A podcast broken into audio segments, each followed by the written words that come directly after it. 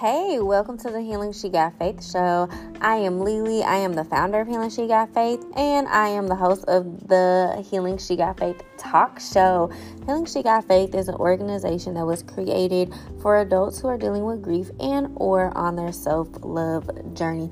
During this talk show, we talk about grief, healing, self-love, but overall, we are encouraging you to love you the way you love the world. Okay, so we thank you all for tuning in.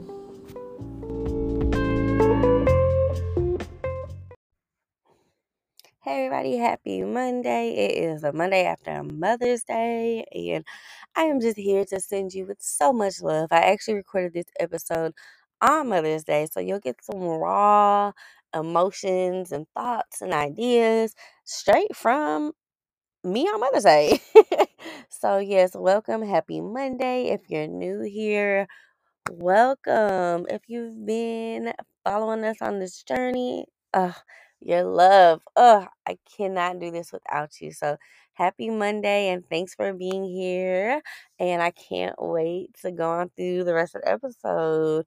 All right, guys, catch us in the check in.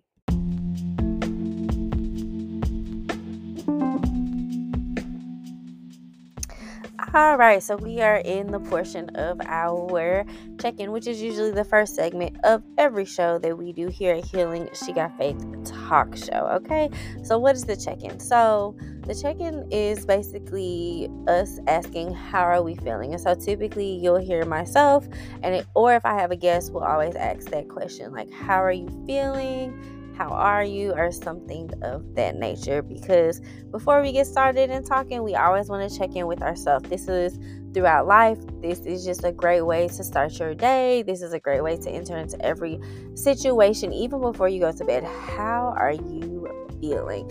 And so, as you'll see on the show, I'll either say, How am I feeling? or How are you feeling? And I'm encouraging you to do the same. So, enjoy and make sure you're checking in with yourself. And we are now in episode 69's check in. So, welcome to episode 69. How am I feeling in this moment? I actually feel really good. I feel relieved. I feel like I released. Let me tell y'all what I did yesterday. So, yesterday, I actually did some shadow boxing and I pulled out my inner mom and dad, y'all. And so, my dad, he loved boxing, okay? So, like, my daddy started uh, started this love for boxing for me, okay? And so, like, we used to go to amateur nights. We used to watch boxing matches, and like, we always wanted to go to like a professional boxing match. But he died when I was 15, so we never got to live out that dream. And so, um, I go into my workouts, which I've been working out with my friend Corman. So I go into my workouts, and on Saturdays she does cardio and shadow boxing. And so this is my second time doing shadow boxing. I am so intimidated by it. So the first time I ever did it, like I was like, "Oh, you can't throw a punch, girl. I hope you don't never get into no fight." Like legit. And I had remember like the last time I legit got into a fight was like in the eighth grade, and I'm turning 32 this year. So do the math, okay? So um, so I haven't been able to go on Saturdays due to traveling and due to sickness. So, um, it's probably been about three weeks since I, three or four weeks actually, since I've done a shadow boxing. Okay. So I get in there and I'm nervous, but today we had partners. And so I was super nervous. But my partner, her name is Jen, and she was just so sweet. Like, Jen is so goofy. Like, every time she comes to class, I just be like, I love this woman. She is so goofy. She's silly.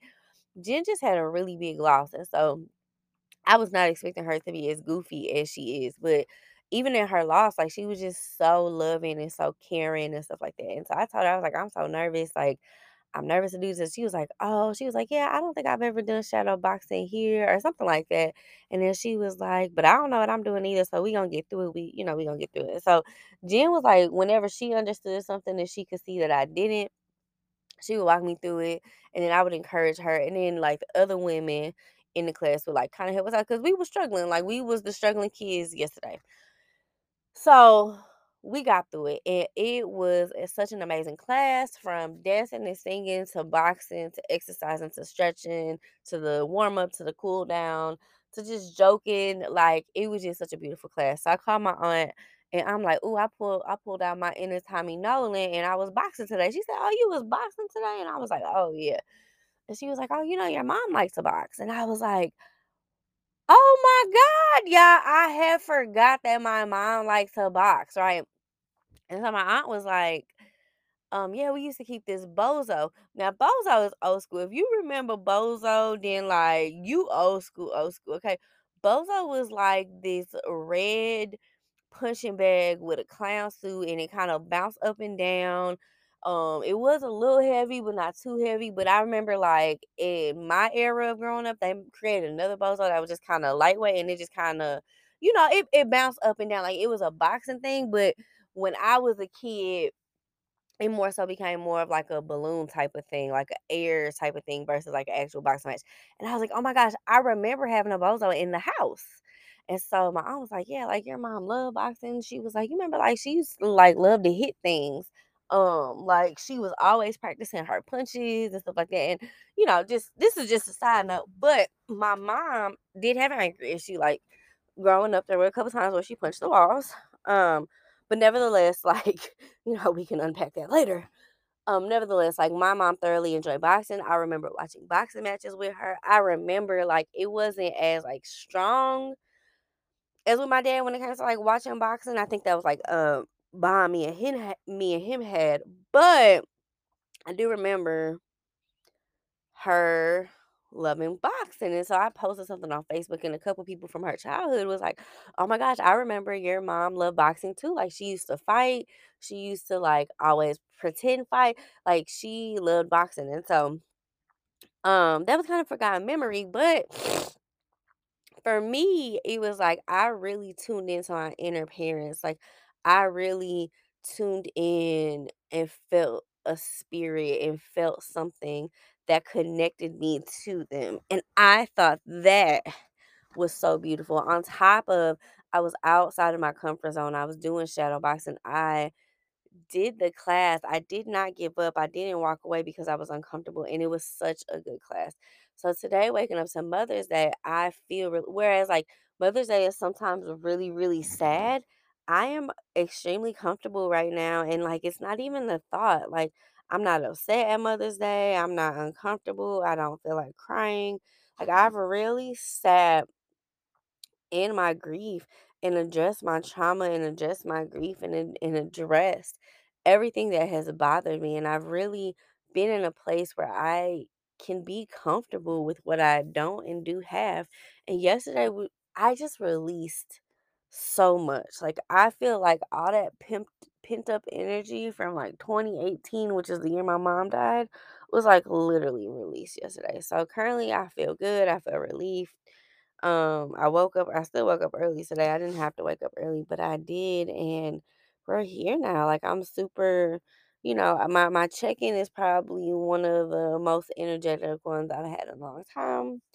But I definitely like released a lot yesterday. I was super proud of myself and felt super connected to both of my parents. So that was pretty cool. So so excited about that. Ooh, so I hope you're checking in with yourself. And if you are here on Mother's Day and you are sad and you're not feeling it, and you see all the Facebook pictures with people and their moms and stuff like that, just take a break. Give yourself grace. Take the break. Turn it off. Don't look at it. You are worthy of your emotions, whatever that is. They do not have to be energetic and excited like I am I want y'all to hear me when I say this. It took me years to get here. This was not an overnight thing. I have not always been like that. I can be quite miserable sometimes. This is a work in progress. This is constantly checking in with your self love, your healing, having those hard conversations, having those uncomfortable conversations. Sometimes you want to have them, sometimes you don't want to have them, but this is pushing through all that despite everything you're going through. So, I'm with you. I love you. And I just want you to know that everything you feel is completely valid.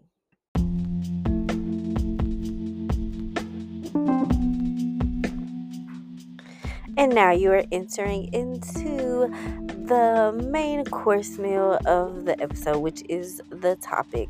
So you can always find the topics either in the show notes or on the calendar or on social media. But this is the portion where we literally break down the topic and just have a real life discussion of life. So, enjoy the episode. I hope you take something good from it. Always remember to love you the way you love the world.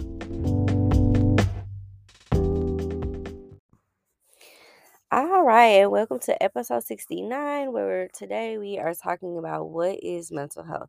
Now, before we start today's episode, I do want to do a disclaimer where I just want you to know that, like, anything we talk about does not replace a um, any help from a professional, licensed mental health professional, therapist, counselor, or anything like that. This is strictly for educational purposes and just to sit here and talk to you all about mental health and what that looks like and some stigmas around that and just understanding. Like a lot of people don't understand mental health. And so, um, being a mental health organization, which is what Healing She Got Faith is, yes, we primarily focus on grief. However, like grief and mental health go hand in hand together. And so, with May being Mental Health Month, I do want to jump right in here and be able to help you, you know, understand stuff. But please, please, please do not take this as something to replace any professional mental health.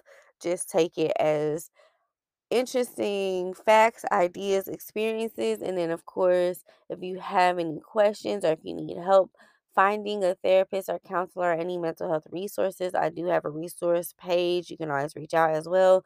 But definitely go talk to your professional mental health person. Okay? All right, cool.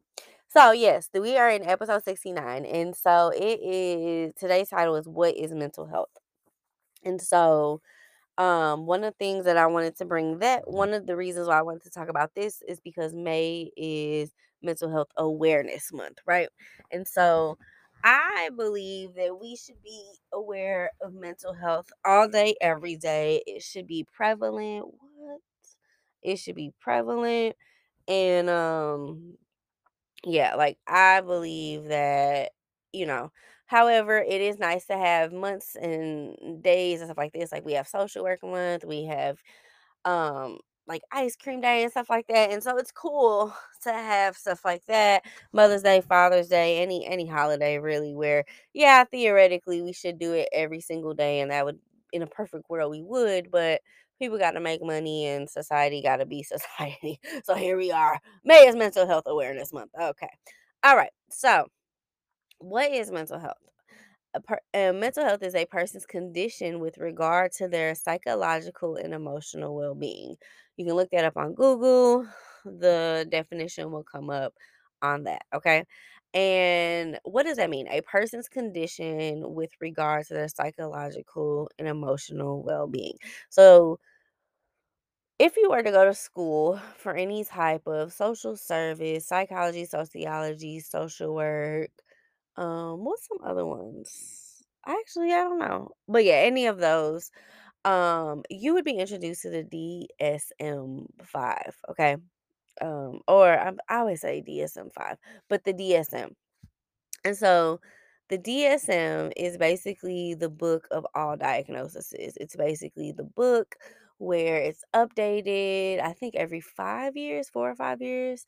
And every year they're either adding or taking away diagnoses. And so when you are working in any type of field that has to do with diagnoses, you are using using this book. You become quite familiar with this book, okay? And so I um I ended up, you know, I I didn't go the clinical route. Okay. I didn't go the clinical route. And so um and so a lot of people so I didn't spend a lot of time with the DSM-5. However, because I'm in social work, I do have to be familiar with it. I know I need to know how to locate it. I need to know how to read it. I need to know like what like wh- what it is, okay? So the DSM-5 stands for Diagnostic and Statistic Manual of Mental Health, um, basically, okay?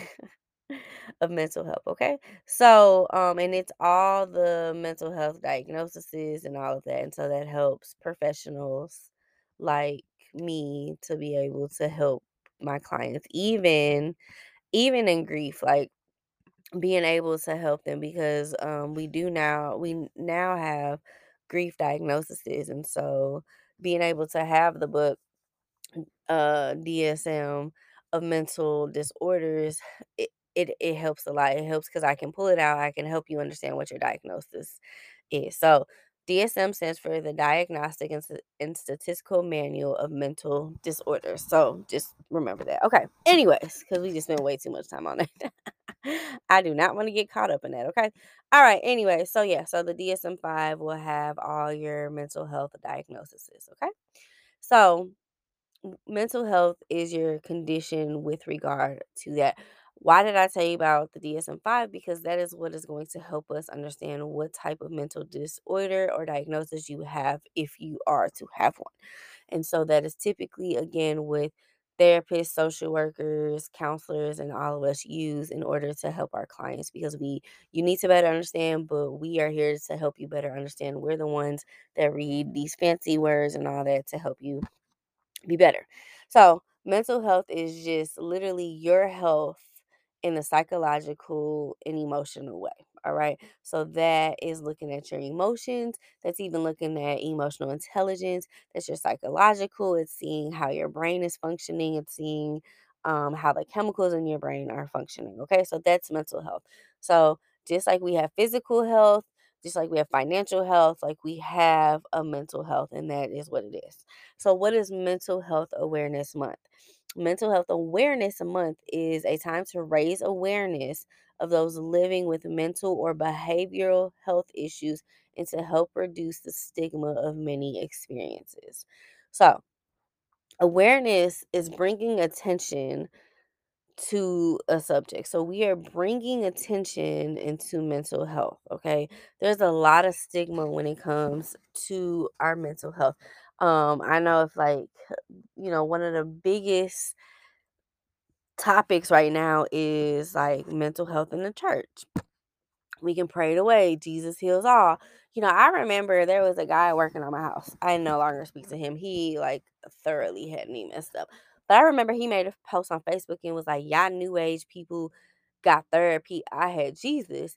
And I remember like him working on my house and me being like, You are so messed up in the head because you feel like you got to figure it out. You feel like you got all this.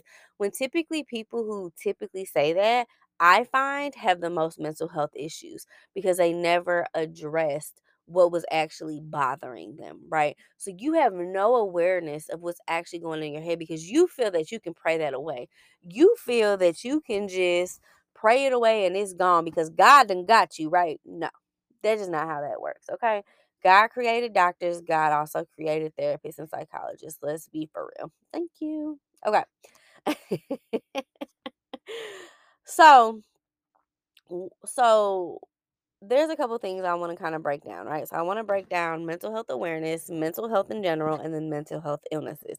These terms often um, get substituted for each other, and they all mean something completely different.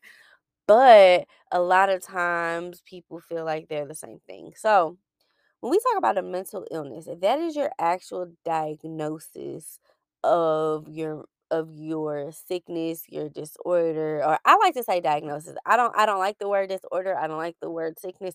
It is a diagnosis. Okay. So when I that's why I keep saying diagnosis. That's what and that's literally the first word in the DSM diagnosis. Okay, or diagnostic. Same thing.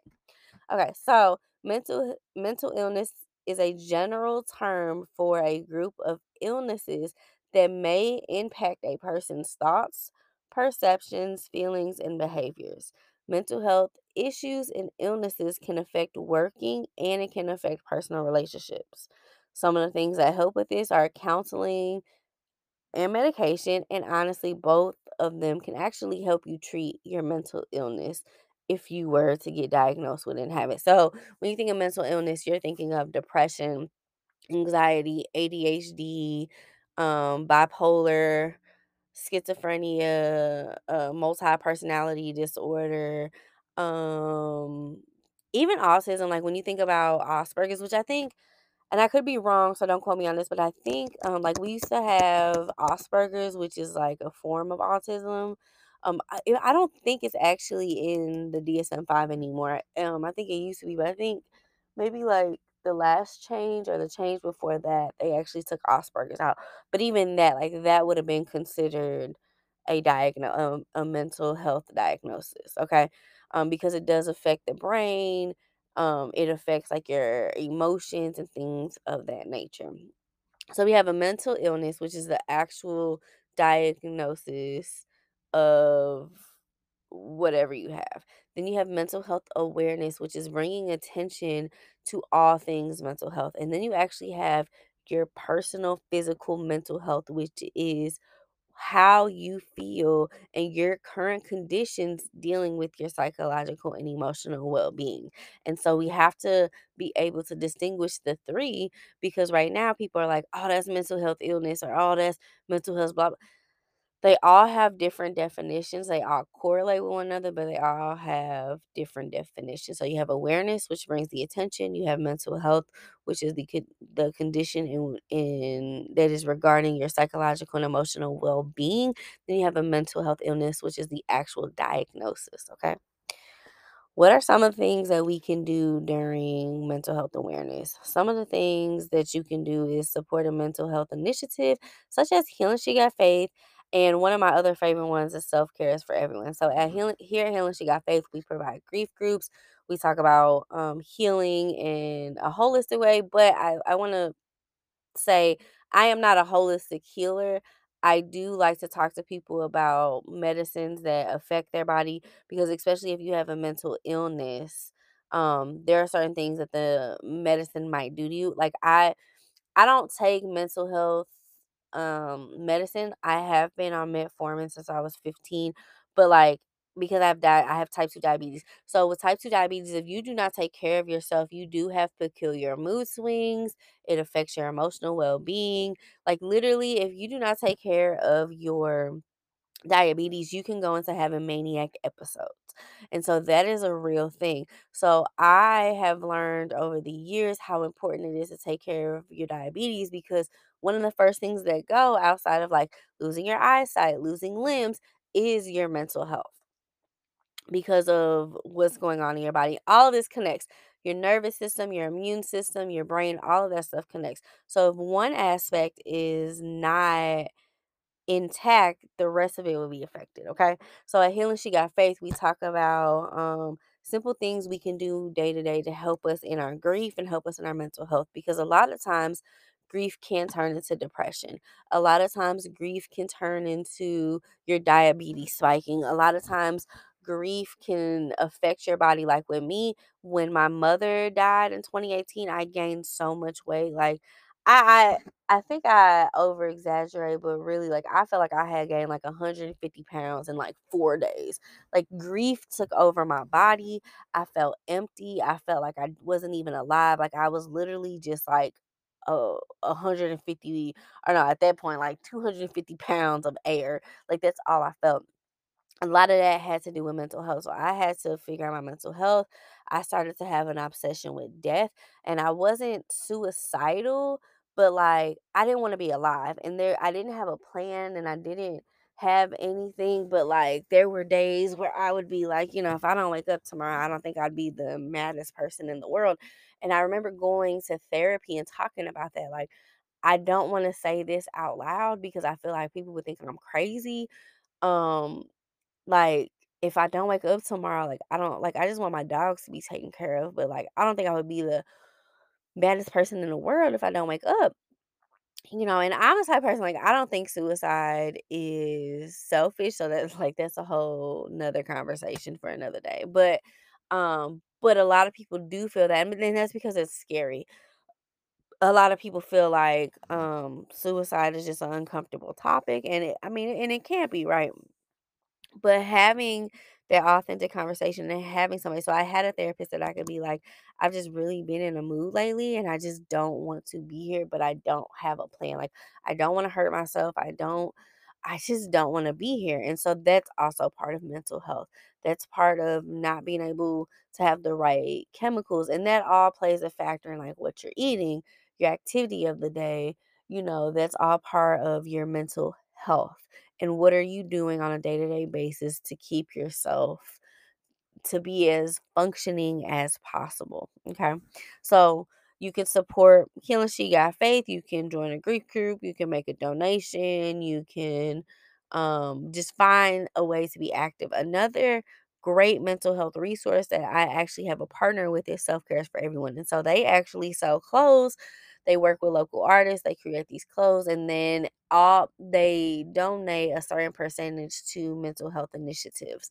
And so they also have a resource page. Their resource page is way bigger than mine is, um, but they send you text messages, affirmations.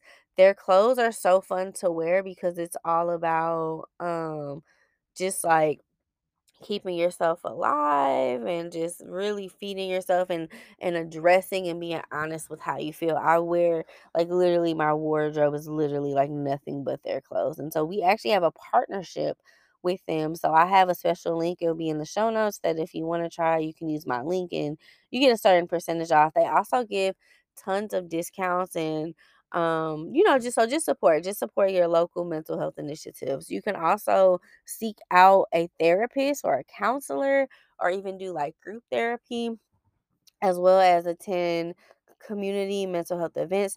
Doesn't just have to be in May, but it definitely should be like throughout the year.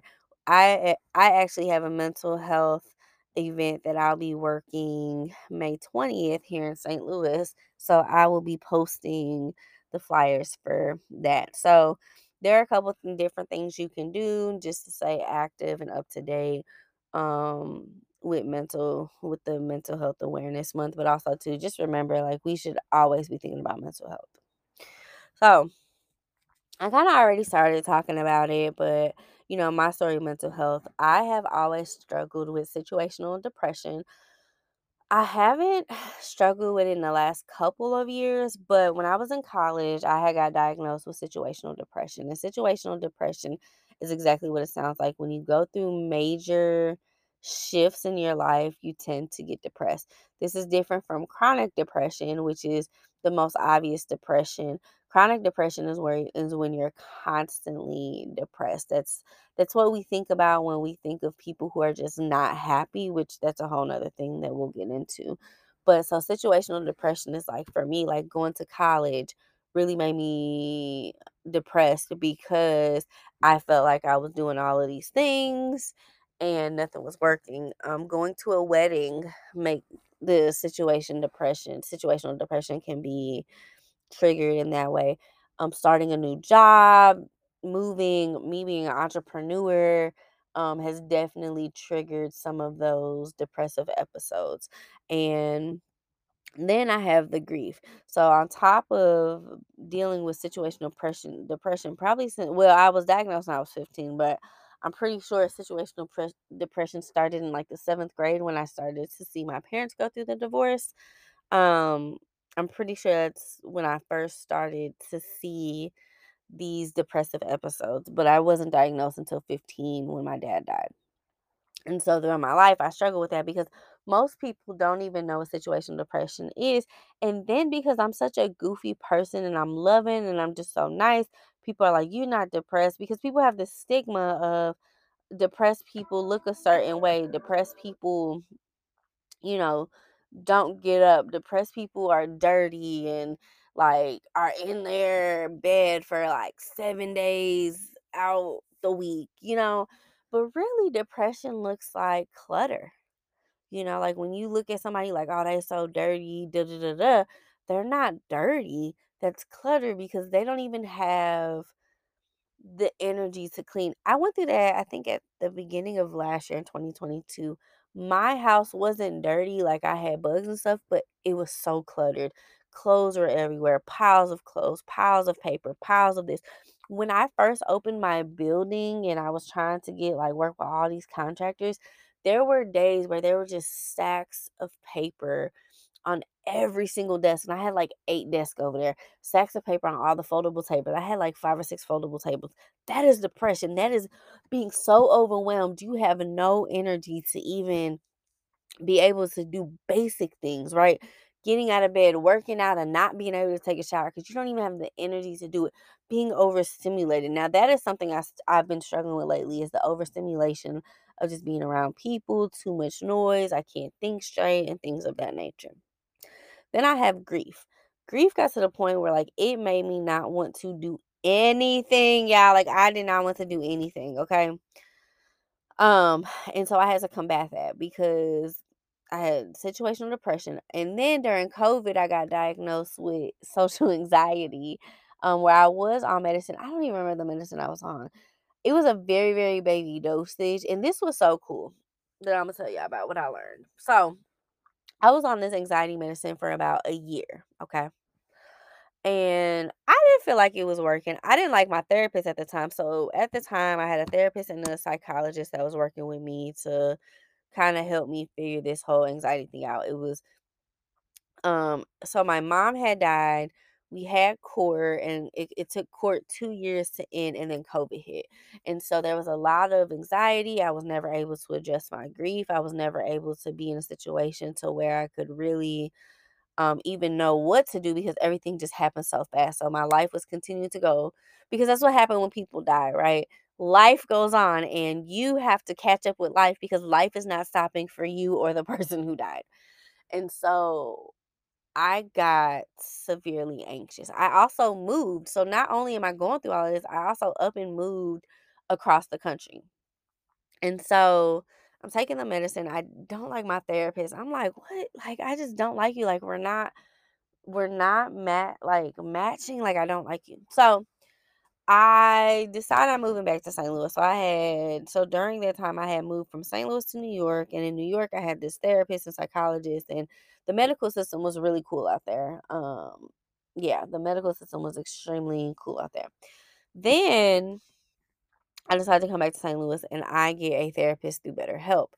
I had stopped taking my anxiety medicine at the time. So I I was still taking my diabetic medicine and then I was at the time I was taking anxiety medicine, but I had actually stopped taking it. So I get to my therapist in St. Louis and I'm telling her about this. And so she was like, When you were taking your medicine, were you able to get out of bed? Were you able to do your day to day functions, like your day to day living activities? And I was like, Actually, yeah. Like I went from sleeping all the time to like I was able to get up and clean, brush my teeth and stuff like that. And so she was like, So that's the misconception. And I wish somebody would have explained that to you. Anxiety and even antidepressants are not happy pills. They don't make you happy. What they do is they were created to help you function as a normal human being or to your normal life setting. So, whereas you were sleeping all day every day and not really being social or going out, it sound like the medicine actually helps you to go out of your room and talk to your family and go out and do things that you never actually that, that you had stopped doing. And I remember like when I didn't take my medicine, I was living in New York and I was living with my aunt, she would say that. Like she would be like, I can tell when you don't take your medicine because you're a different person. I wasn't seeing that. But she was like, I can tell like you function differently. And so fast forward to this therapist, and the therapist was like, Yeah, like it wasn't created to make you happy, it was created to make you function mind blown, y'all, because that was never explained to me because we're always taught that anxiety and antidepressant are happy pills. They are not happy pills. What they are is they're a resource to you to help you go back to functioning. And just like I was only on it for a year, you can too. Also, too, when it comes to medicine, it takes six to eight weeks for your body to regulate to it. So, in the first two months, you may not see it different. It takes that long. Think about it like this if you're a woman and you're on birth control, they usually tell you it takes six weeks for your body to regulate. So be careful in those first six weeks. Mental health medicine is no different than that. Your body has to regulate to this foreign object that is now going into your body. Remember that. Your body is not used to having that foreign object because that's what the medicine is. It's a foreign object. So your body has to regulate itself in order for it to work. Even when you think about like CBD and even like smoking weed, it takes your body a few weeks to adjust to that, right? And so when I was taught, when I was taught that antidepressants and anxiety medicine were not happy pills, it changed the game for me. Now, I've been fortunate enough, I have not had to get back onto medicine. But if I have to, I now have that piece of knowledge in my toolbox to know to give myself grace in the first six to eight weeks, to know that I'm not always going to be happy, but to pay attention to how I function differently because it was created for you to go back to your day to day life. It wasn't created for you to be dependent on it. It wasn't created for you to be happy all the time. It was created so that you are no longer feeling those depressive episodes. It was created for you to feel normal again, whatever normal looks like to you. And so a lot of times there, there's a lot of stigma with medicine, right? The thing about medicine is you don't have to stay on it forever if you don't like it, stop taking it. There are also other options. Westernized medicine is not the only medicine.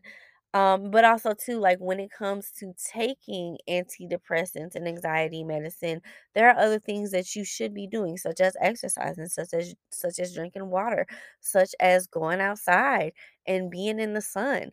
Even if you're go outside and be in the sun for 10 minutes, being a kid again. We we took for granted what it was like being a child.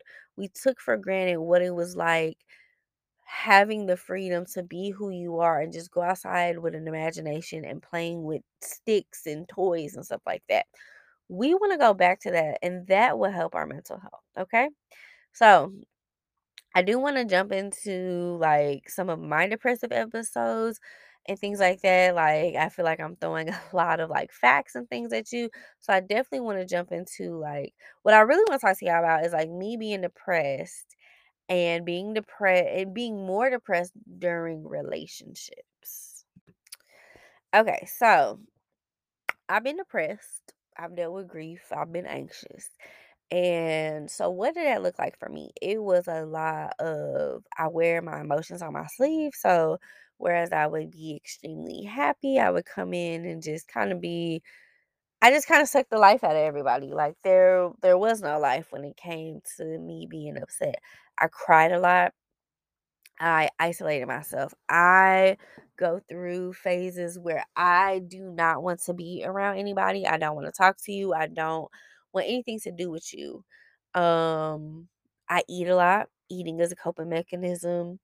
Sex had a lot to do with it. So finding a man who likes to have sex with me and utilizing that.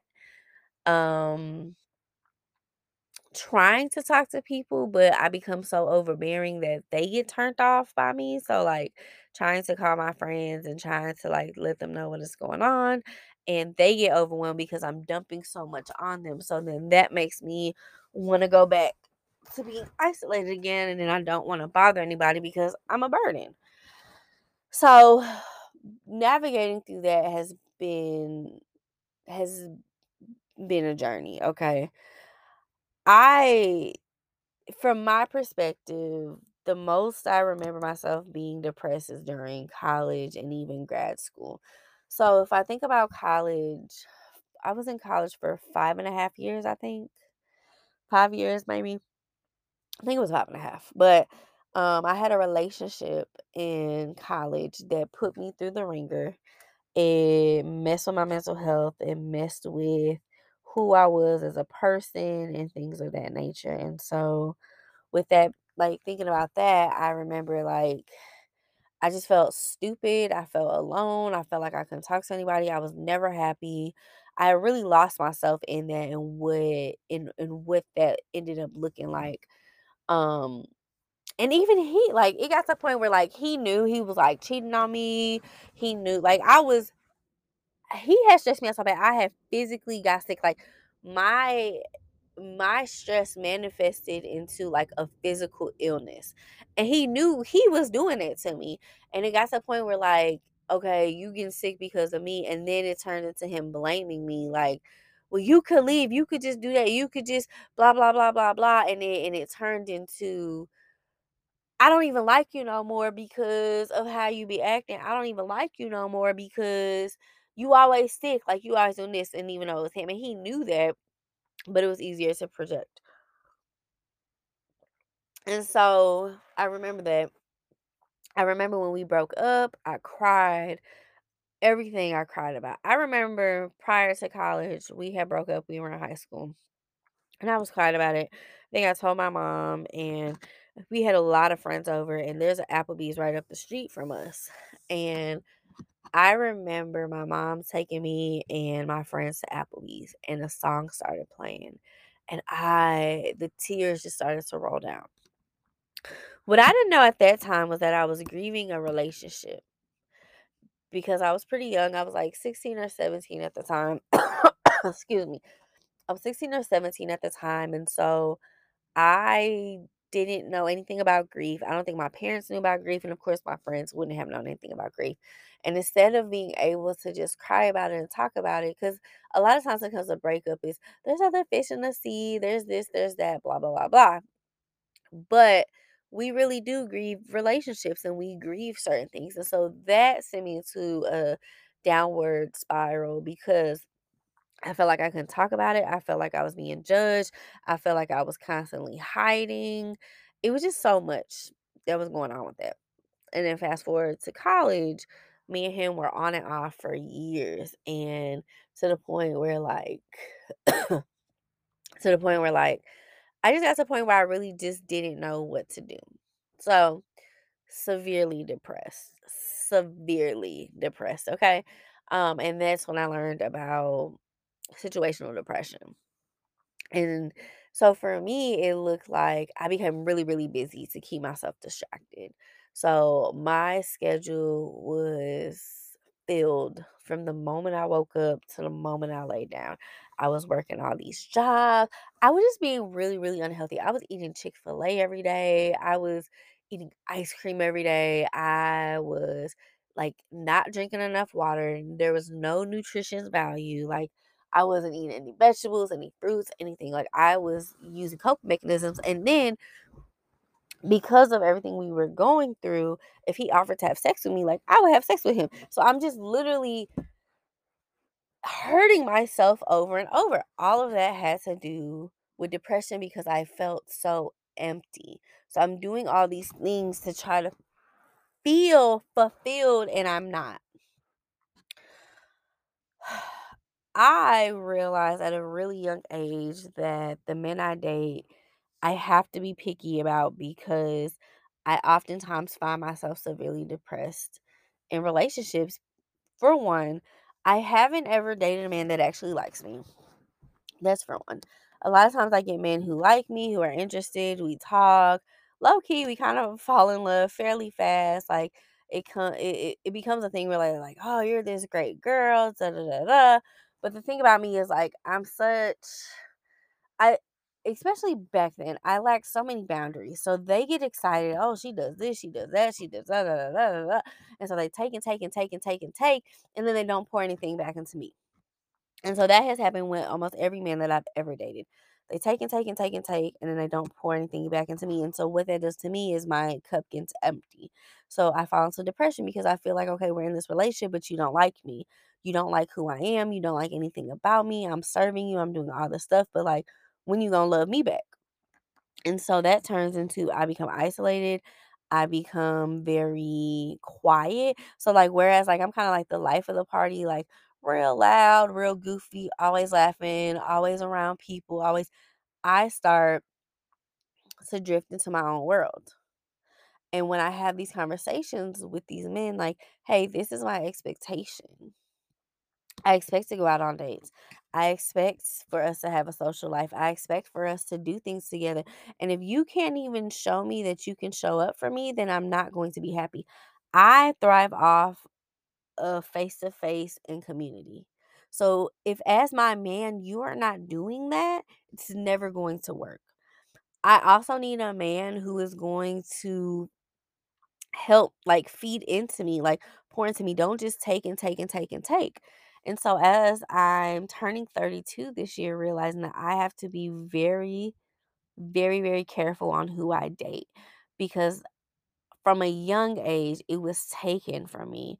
It was so much was taken from me to the point where like as I got older, I had nothing left to give. And so with friends, with men, I have to be around people who pour into me. I have to be around people who um I have to be around people who understand who I am because the thing about me is I'm always going to try to understand you and meet you where you're at. And so I need people to do the same thing essentially essentially. And so as I was going through these episodes and talking to doctors and talking to therapists, like I've been an advocate in therapy. Like only reason why I'm not in therapy right now is because I literally can't afford it. Um, but like going to therapy and figuring out like how do I fix myself? Like how do I do this? How like I don't want to be this person no more. I don't want to keep running into the same people. I don't want to keep like running into men who don't like me like how men can sit up here and not like you and still play in your face is something i'll never understand you know and even with friends like y'all want to be friends but y'all don't want to do nothing together. All y'all want to do is party and drink and that's just not who i am. Like why do i always have to go to a party when i don't even like going to parties? Like i like to go to coffee shops. I like to go to brunch. I like to go get my nails done. Like be a friend to me you know and then it's like not even about spending money i don't ask for a lot of things I just ask you to show up. And so when I feel isolated and when I feel alone, that affects my mental health because I know I show up for people and I know I show up in good spirit and I show up doing what I have to do for the people I love, right? So it's taken a lot of boundaries. It's taken a lot of shedding people away. It's taken a lot of not always making the plans, not always reaching out. It's taking a lot of hard conversations. One of the things that I do in my depressive episodes is I shut down, especially with men, especially with men. Like, I don't want to keep having the same conversation with you, or if I don't feel heard, I won't speak, or if I feel overtalked, or if I feel like you're really just not listening, I just I, I won't speak at all. Um, I've had a guy that I've talked to have like said that like I don't like when you shut down because I'm trying to help you and you're not letting me in. And you know, part of that is feeling safe. And so I have to tell people like I have to feel safe around you to open up. Like if you have never proved that you can be there for me, my my body and soul does not feel safe. And these are the same folks that have um overpromised and underperformed. There are some people now that I know I can't ask you for help because you're always late to something you know? And so all of that affects my mental health and all of that has taken a lot of therapy, has taken a lot of hard conversations. It's taken hard conversations with myself, with my therapist, with my family, and with the people close to because some of it isn't even that like, hey, I don't want you to be in my life, but like this is where I'm at right now. Like we need to fix this, we need to figure this out. And so that's how I'm able to be comfortable who in who I am right now. I have been healthy enough to not have had a depressive episode recently. Um, actually, no, no, no, no, no. I had a depressive episode in March. Actually, actually, I forgot about that. Um, and I'm not gonna go into detail because it's kind of still fresh. But I had a depressive episode in March, and I actually had reached out to a couple people, and the conversation literally was like, "I don't want to talk about this right now. Can we talk about it in the morning?" Or I told you I didn't want to talk about it, but you keep going. And so now I haven't really spoke to any of those folks because my emotions were dismissed at the time. And nobody ever made an effort into trying to fix it. And again, that's setting that boundary. Like, you know what? I tried to tell y'all, you didn't want to hear it. That's perfectly fine. Maybe we're not meant to be in each other's life and being okay with that.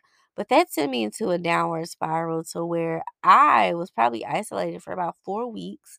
That's when I really started working out I met my friend Carmen and we started to connect and we tag team off of each other. She does like the physical health, I do the mental health, and we really tag team off of each other. And so mental health has been interesting.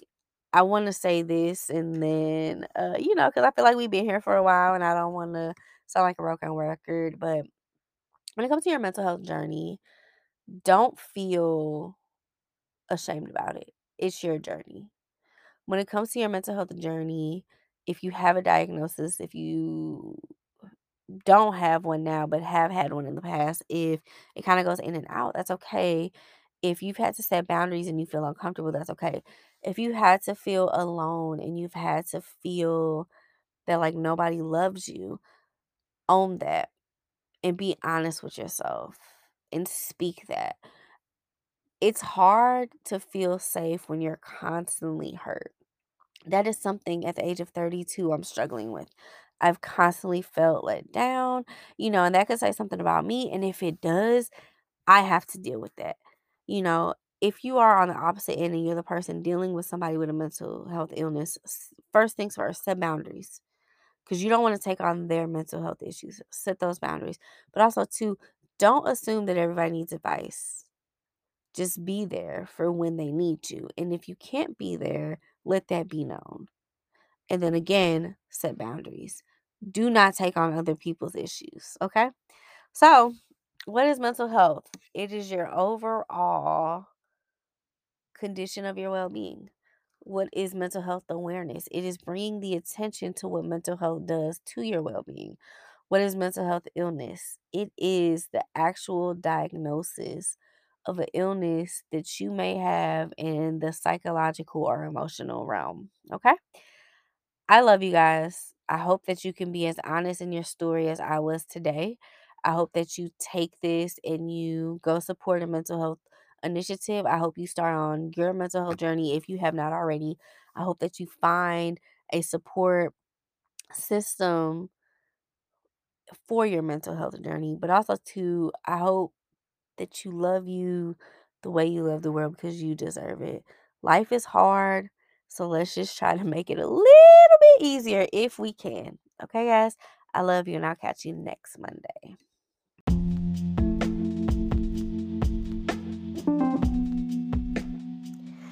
All right, so you are now about to hear our affirmation. I want to give you an affirmation to carry for the week. So, from Monday to Monday, you at least have an affirmation that you are repeating to yourself every day. She got faith. Listen, we want to give you affirmation to get through the week. So, enjoy.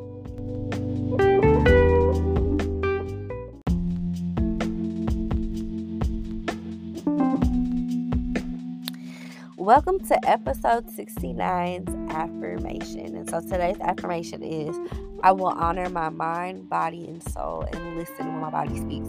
I know I've kind of said this in different ways throughout the last couple of weeks, but I think it's really important, especially with talking about mental health, is honoring your mind, body, and soul.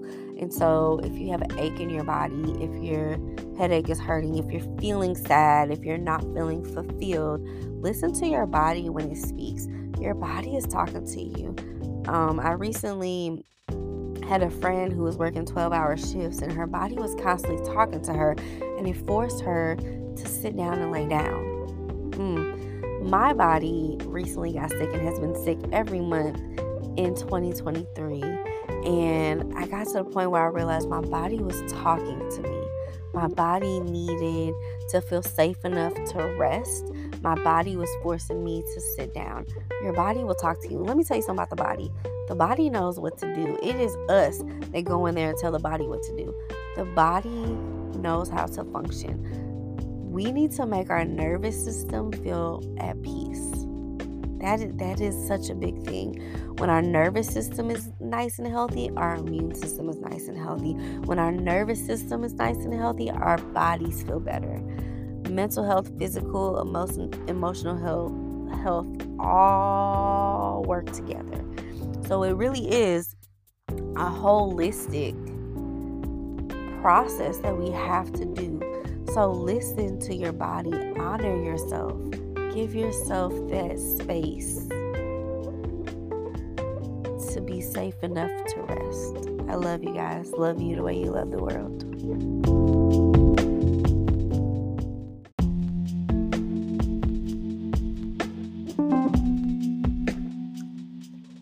All right, we have came to the end of our show. I really appreciate you for listening and sticking with us and coming every Monday at 3 p.m. Central to hang out with us. I appreciate you guys. I can't thank you enough to my listeners, followers, everybody, friends, family who loves and believes in everything that I'm doing. I really, really thank you from the bottom of my heart. I love you, but I always want you to remember to love you the way you love the world. And I'll catch you next Monday. Bye, guys.